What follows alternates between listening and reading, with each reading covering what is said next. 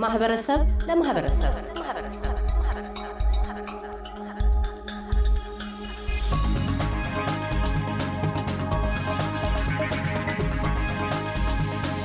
ዶክተር በሪሁን መጋቢያው በሞናሽ ዩኒቨርሲቲ የህብረተሰብ ጤና ተቋም ተመራማሪና መምህር እንዲሁም በሜልበርን የቤተሰብ ሕክምና ሐኪም በቅድሚያ ለኤስቢኤስ የአማርኛ ቋንቋ ፕሮግራማችን እንግዳ ሆነው ስለቀረቡ እናመሰግናለን። እኔም አመሰግናለሁ። ማለት እንግዲህ እንደሚታወቀው በዚህ ሳምንት በአውስትራሊያ መንግስት ይፋ ከሆኑት መግለጫዎች መካከል በተለይ ደግሞ እድሜያቸው ከአምስት ዓመት እስከ 11 ዓመት ያሉ ታዳጊ ህጻናት ለኮቪድ-19 ክትባት ብቁ መሆናቸውና ከዚህ በኋላ መከተብ እንደሚችሉ የተገለጸበት ነው። በዚህም መሰረት ወላጆች ማስከተብ የጀመሩበት ሂደት ላይ ነው የምንገኘውና የክትባቱን ሁኔታ ስንመለከት በተለይ የኮቪድ-19 ክትባት ከአዋቂዎቹ ጋር ያለው አንድነትና ልዩነት ምን ይመስላል? በአሁኑ ሰዓት ለልጆች እየተሰጠ ያለው በአሁኑ ሰዓት እንግዲህ በቅርቡ የተጀመረው ለልጆች የሚሰጠው የኮቪድ ክትባት ከታላቅ ሰዎች ለምንሰጠው ክትባት ጋር በተወሰነ መልኩ ተመሳሳይ ነው። ፋይዘር የሚባለውን ነው የምንሰጠው። ለትልቅ ሰዎች የተለያዩ አማራጮች አሉ። ሞደርና፣ ፋይዘር፣ አስትራዜኔካ የሚባሉ ከአምስት ዓመት እስከ አስራ አንድ ዓመት ላሉ ልጆች የሚሰጠው ከጠቀስኳቸው ከሶስቱ አንዱ የሆነው ፋይዘር ነው። በመጠኑም ደግሞ ለታላላቅ ሰዎች የምንሰጠውን እንደ በግምት ወደ አንድ ሶስተኛ የሚሆን መጠን ነው የሚሰጠው። ለታላቆች ሰላሳ ማይክሮግራም ያህል ነው የሚሰጠው። ለልጆች ወደ አስር ማይክሮግራም ያ ማለት አንድ ሶስተኛ ወይም ሲሶን የሚያክል ይሆናል ነው እንጂ የተሰራበት ቴክኖሎጂ ተመሳሳይ የሚሆነው ከፋይዘር ጋር ነው። የፋይዘር vaccine ም ነው። እስካሁን ድረስ የኮሮና ቫይረስ ክትባት ከተጀመረ ጊዜ ጀምሮ በዚህ እድሜ ውስጥ ያሉት ማለትም ከአምስት እስከ አስራ አንድ ከዛም በታች ከተወለዱ ህጻናት እስከ አምስት ያሉትም ለክትባቱ ብቁ አልነበሩም ተብለው ነበረ። አሁንም ከአምስት ዓመት በታች ያሉት ክትባት አልተጀመረም። እስካሁን ድረስ በዚህ እድሜ ክልል ውስጥ ያሉ ታዳጊ ህጻናት እንዳይከተቡ የሆነበት ምክንያቱ ምንድን ነበር? አሁንስ መከተብ አለባቸው የሚባለው ውሳኔ ላይ የተደረሰው ለምንድን ነው? ያው ሁሉም ነገር የሚገኘው የምርምር ውጤት ሊወሰን ነው እና መጀመሪያ ነገር ኮቪድ ሲጀምር በየጊዜው አይነቱን እየቀየረ እየቀየረ መጥቶ እዚህ ደረሰና ልጆችን ሁሉ መያዝ ጀመረ እንጂ መጀመሪያ ሲጀምር በታላላቆች ላይ የተለመደ በሽታ ስለነበረ ያኔ ምርምሮችም የተደረጉት ለታላላቅ ሰዎች ነው፣ በእድሜ ለገፉ ለማለት ያህል ነው። ከስልሳ አምስት ዓመት እና ከዛ በላይ ነበረ። ከዛ እየወረደ አርባ በላይ መስጠት ጀመር። እየቀጠለ እንግዲህ ከአስራ ሁለት ዓመት እና ከዛ በላይ ላሉ ሲሰጥ ቆይቷል ማለት ነው እና ከዛ የእድሜ ክልል ውስጥ በተደረጉ ጥናቶች ያሳየው ጥሩ ውጤት ስለሆነ በተለይም ደግሞ ጽኑ ህመምን በመቀነስ ሆስፒታል የመግባት እድልን በመቀነስ የተሻለ ውጤት ስላሳየ ካልተከተቡት ጋር ሲነጻጸር በልጆች ላይም ጥናት ተደረገና በተደረገው የተሞክሮ ጥናት ውጤቱ በተመሳሳይ ሁኔታ የተሻለ ነው። ያ ማለት ሁለት ክትባት የፋይዘርን የወሰዱ ህጻናትና ያልወሰዱ ህጻናትን አነጻጽረው በወሰዱት ላይ በተለይ ምልክቱ በጣም አናሳ ይሆናል። በቁጥርም አናሳ ይሆናል። በክብደትም ቀለል ያለ ምልክት ይሆናል። እንዲሁም ደግሞ ሆስፒታል የመግባትና ጠንከር ያለ ህመም የመያዝ እድላቸውን በጣም ይቀንሳል። ስለዚህ ቅድም ካልሹ ተነስተን በልጆች ለምን አሁን የሚለው በአብዛኛው የቫይረሱ አይነትም እየተቀየረ ከሽማግሌዎች በሽታነት በደንብ ሁሉንም አፌክት እያደረገ በተለይ ደግሞ ደልታን ካየን ለምሳሌ ልጆች ላይ በጣም የተለመደ እየሆነና በብዛት እየተሰራጨ የመጣ ስለሆነ ልጆች መከተባቸውና ልጆች ከኮሮና አለመያዛቸው ደግሞ ቤተሰብንም አብሮ ስለሚከላከል ወደ ልጆች ክትባት ተመርቷል ማለት ነው። ስለዚህ ምክንያቱ በጣም ሰፋ ያለና በዛ ያለ ነው። ዞሮ ዞሮ ጥሩ ውጤት በማሳየቱ ብሎም ደግሞ ኮሮና ራሱን እየቀየረ ልጆች ላይም እንትን እያለ የመጣ በሽታ ስለሆነ ክትባቱ በልጆች ላይም ተጠንቶና ተሞክሯል ማለት ነው። በዚህ በአዋቂዎች ክትባት ላይ ያሉት ቅደም ተከተሎች አሉ። ለምሳሌ የመጀመሪያው ክትባት ከተወሰደ በኋላ ከተወሰነ ጊዜ በኋላ ሁለተኛው ይወሰዳል። አሁን ደግሞ ወደ ሶስተኛው ደረጃ ላይ ወይም ቡስተር የሚባለው ላይ ነው። እሱም በሁለተኛውና በ booster መካከል የሚኖር ክፍተት አለ። ከዛ በኋላ ነው ያም ክትባት የሚደረገው። ወደ ልጆቹ ክትባት ስንመለስ አሁን የመጀመሪያውን ክትባት ነው እንዲወስዱ እየተደረገ ያለው እና በአንዴ የሚበቃ ክትባት ነው ወይስ የልጆቹም ተከታታይነት የሚኖረው ይሆን? ፋይዘር ነው። ተመሳሳይ ቴክኖሎጂ ነው በተወሰነ ፎርሙላው የተለየ ቢሆንም ለልጆች ቴክኖሎጂው አንድ አይነት ነው እና እስካሁን ባለው መረጃ ለምሳሌ በአሜሪካ እስከ አምስት ሚሊዮን ህጻናት ተከትበዋል እና እስካሁን ባለው ሁኔታ ሁለት dose ነው ያው ከዚህ በኋላ ወደፊት booster ይኖራል አይኖርም የሚለውን አሁን መናገር አልችልም። ብዙ ልጆች በተከተቡ ቁጥር ውጤቱ እየተጠና የተለያየ የሚሄድ ይሆናልና ስለዚህ አሁን ባለው ሁኔታ ሁለት ጊዜ ነው የሚወስዱት። የመጀመሪያውን ከወሰዱ ከስምንት ሳምንት በኋላ ሁለተኛውን፣ በተለይ ደግሞ የተለየ ችግር ላለባቸው ቶሎ ተከትበው ቶሎ ራሳቸው እንዲከላከሉ ለምሳሌ የሰውነታቸው immunity ደከም special consideration ላላቸው በሶስት ሳምንት ሊደገም ይችላል። በአብዛኛው በስምንት ሳምንት ውስጥ ሁለተኛው ይደገም ይደገማል። ስለዚህ አሁን ባለው ሁኔታ ሁለት vaccine ነው የሚወስዱት ማለት ነው። ሁለት ጊዜ አንድን vaccine። ሌላው እንግዲህ ከአለርጂና anaphylaxis ጋር በተያያዘ የሚነሱ ጥያቄዎች ናቸው። በአብዛኛው አለርጂና anaphylaxis ያለባቸው ልጆች በአብዛኛው የ flu ወይም የጉንፋን ክትባቶችን አይወስዱም።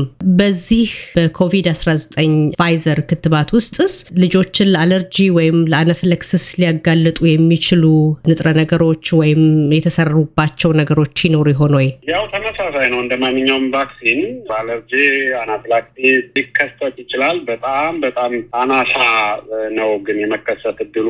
ከተከሰተ የሁለተኛውን vaccine እንዳይወስዱ ይደረጋል። vaccine ኡ የሚሰጥበት setup ም ደግሞ anaphylaxis ቢከሰት ያንን ለማከም የሚያስችል setup ተዘጋጅቶ ስለሆነ የሚሰጠው በዚህ ሁኔታ ከሌላው የተለየ vaccine አድርገን ባናየው ጥሩ ነው። anaphylaxis እንዲያውም ለምሳሌ ለ flu ከምንሰጠው የተለመደው አመታዊ vaccine ባነሰ መጠን ነው ሊከሰት የሚችለው። ነገር ግን ዋናው vaccine ወይም ከሱ ጋር ተያይዞ ለሚሰጡ any component vaccine allergic ሊሆን ይችላል። መሆኑን ማወቅ የምንችለው ግን በሚከሰትበት ጊዜ ነው። እንደዛ አሁንም አንድ ነገር ቢከሰት እዛው ላይ ሕክምናውን ለመስጠት ዝግጁ በሆኑ ተቋማት ላይ ነው vaccine ኡን የሚሰጠው። ስለዚህ የከፋ ችግር አይሆንም።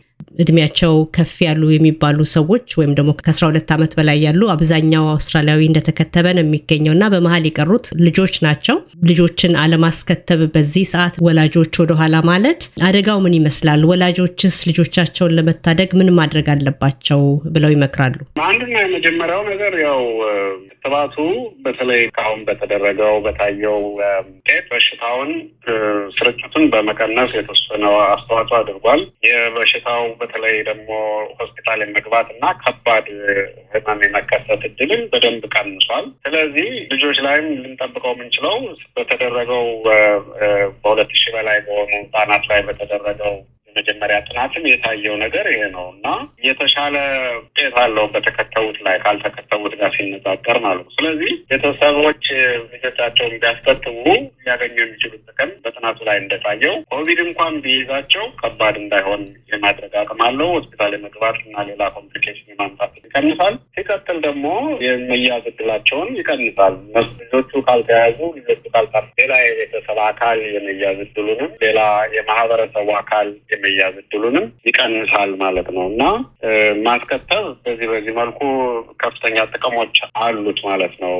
የኮቪድ ቫክሲን እስካሁንም በተደረጉ ጥናቶች ያሳየው ቅድም እንዳልኩሽ የበሽታ መጠንን መቀነስ፣ የስርጭት መጠን መቀነስ፣ የሰውነታቸው ውስጥ የመከላከል አቅምን ከፍ የማድረግ እስከ ዘጠና በመቶ የሚሆኑ ከተከተቡት ውስጥ የተሻለ የመከላከል አቅም በደማቸው ውስጥ ተገኝቷል እና እነዚህ እነዚህ ጥቅሞች አሉት። በተለይ ደግሞ አሁን ባለው ሁኔታ በአብዛኛው ዴልታም ሆነ ኦሚክሮን በልጆች ላይ ጥፋት የመሰራጨት ሁኔታ በሚታይበት ሁኔታ መከተብ የተሻለ ጠቀሜታ አለው ማለት ነው። ኮቪድ አስራ ዘጠኝ የያዛቸው ሰዎች ክትባቱን ቢወስዱ ምንድን ነው ጉዳቱ? ብዙ ጊዜ እንደውም ወደ ክትባት ጣቢያ በሚካሄድበት ጊዜ ከሚጠይቁት መጠይቆች መካከል በቅርቡ ኮቪድ ይዟቸዋል የሚል ነው እና ያ ክትባቱን እንዳይወሰድ ምክንያት ነው ለማለት ይቻላል።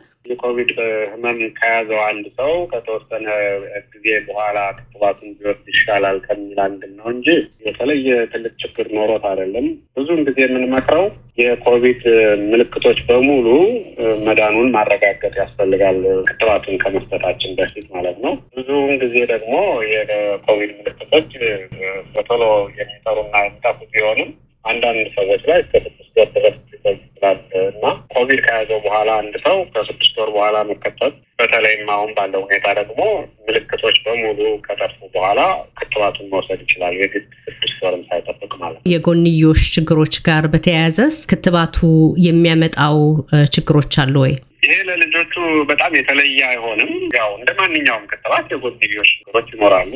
በተለይ በጣም በልጆቹ ሆኖ ባይታይም እስካሁን የተለዩ የጎንዮሽ ጉዳቶች ይኖራሉ። አብዛኛዎቹ የጎንዮሽ ታዩ ምልክቶች ከክትባት በኋላ በጣም የተለመዱት ለምሳሌ ቫክሲኑ የተወጋበት ቦታ ላይ ማበጥ፣ ማመን፣ የተወሰነ ትኩሳት፣ ድካም፣ ራስ ምታት የመሳሰሉት ሊኖሩ ይችላሉ። ከሀምሳ በመቶ በሚሆኑ ህጻናት ላይ ግን በጣም ክፉ የሚባሉ አይደሉም። እነዚህ minor symptoms ግን common የሆኑ የምንላቸው ናቸው። በጣም አልፎ አልፎ ብዙ ጊዜ እየተነሳ ብዙ ሰዎችን frustrate ከሚያስደርገው አንዱ ልብ ላይ ሊከሰት የሚችል side effect ነው። ይሄ በልጆች ላይ ገና የተጠና ባይኖርም በትልልቅ ሰዎች ላይ ከአንድ ሚሊዮን ሰው እስከ ሀያ ሰላሳ ሰው የሚሆን ነው። እሱም ደግሞ ለሶስት ወር ያህል ተከታትለው ባጠኑት ሁኔታ ሲታይ ወደ ዘጠና በመቶ ከሶስት ወራት በኋላ ያ ምልክት ማይኖራቸው ነው። ስለዚህ የከፋ የሚባል ባይሆንም እንደ ማንኛውም ክትባት ምልክቶች ይኖራሉ። በልጆች ላይ ደግሞ በተለይ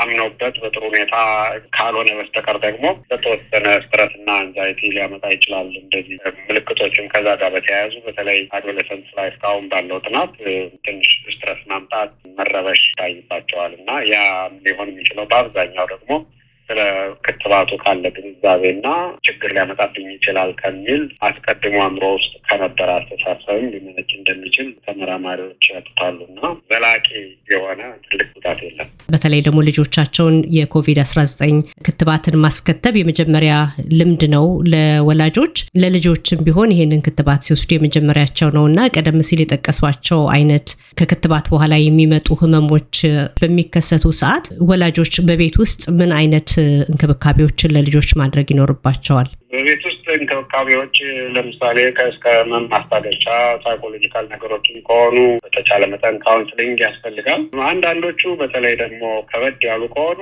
ወደ GP የቤተሰብ ሐኪም ሄዶ ሪፖርት ማድረግም ለወደፊቱ ጥናትን ራሱ ጨምሮ ስለሚጠቅም ሕክምናም ሊያገኙ ይችላሉ እና እንደ ማንኛውም የአጭር ጊዜ ህመም የህመም ማስታገሻን መውሰድ በተቻለ መጠን እና psychological treatment ቤት counseling ም ጥሩ ነው ነገር ሰውየው የማይቆይ መሆኑን ቤተሰቦች ተገንዝበው በመጀመሪያው አንድ ቀንና ሁለት ቀን ሊኖር የሚችል ምልክት መሆኑን ከበድ ያለ ከሆነ ደግሞ ወደ ሐኪም ዘንድ በመሄድ ማማከር ያስፈልጋል።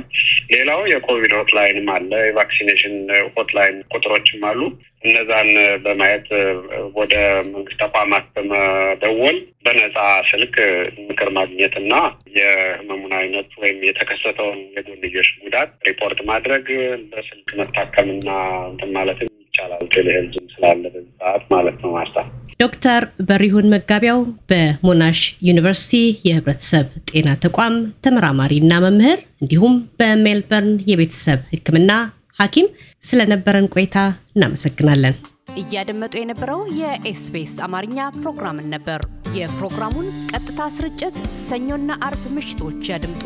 እንዲሁም ድረገጻችንን በመጎብኘት on demand እና በኤስቢኤስ ሞባይል app ማድመጥ ይችላሉ።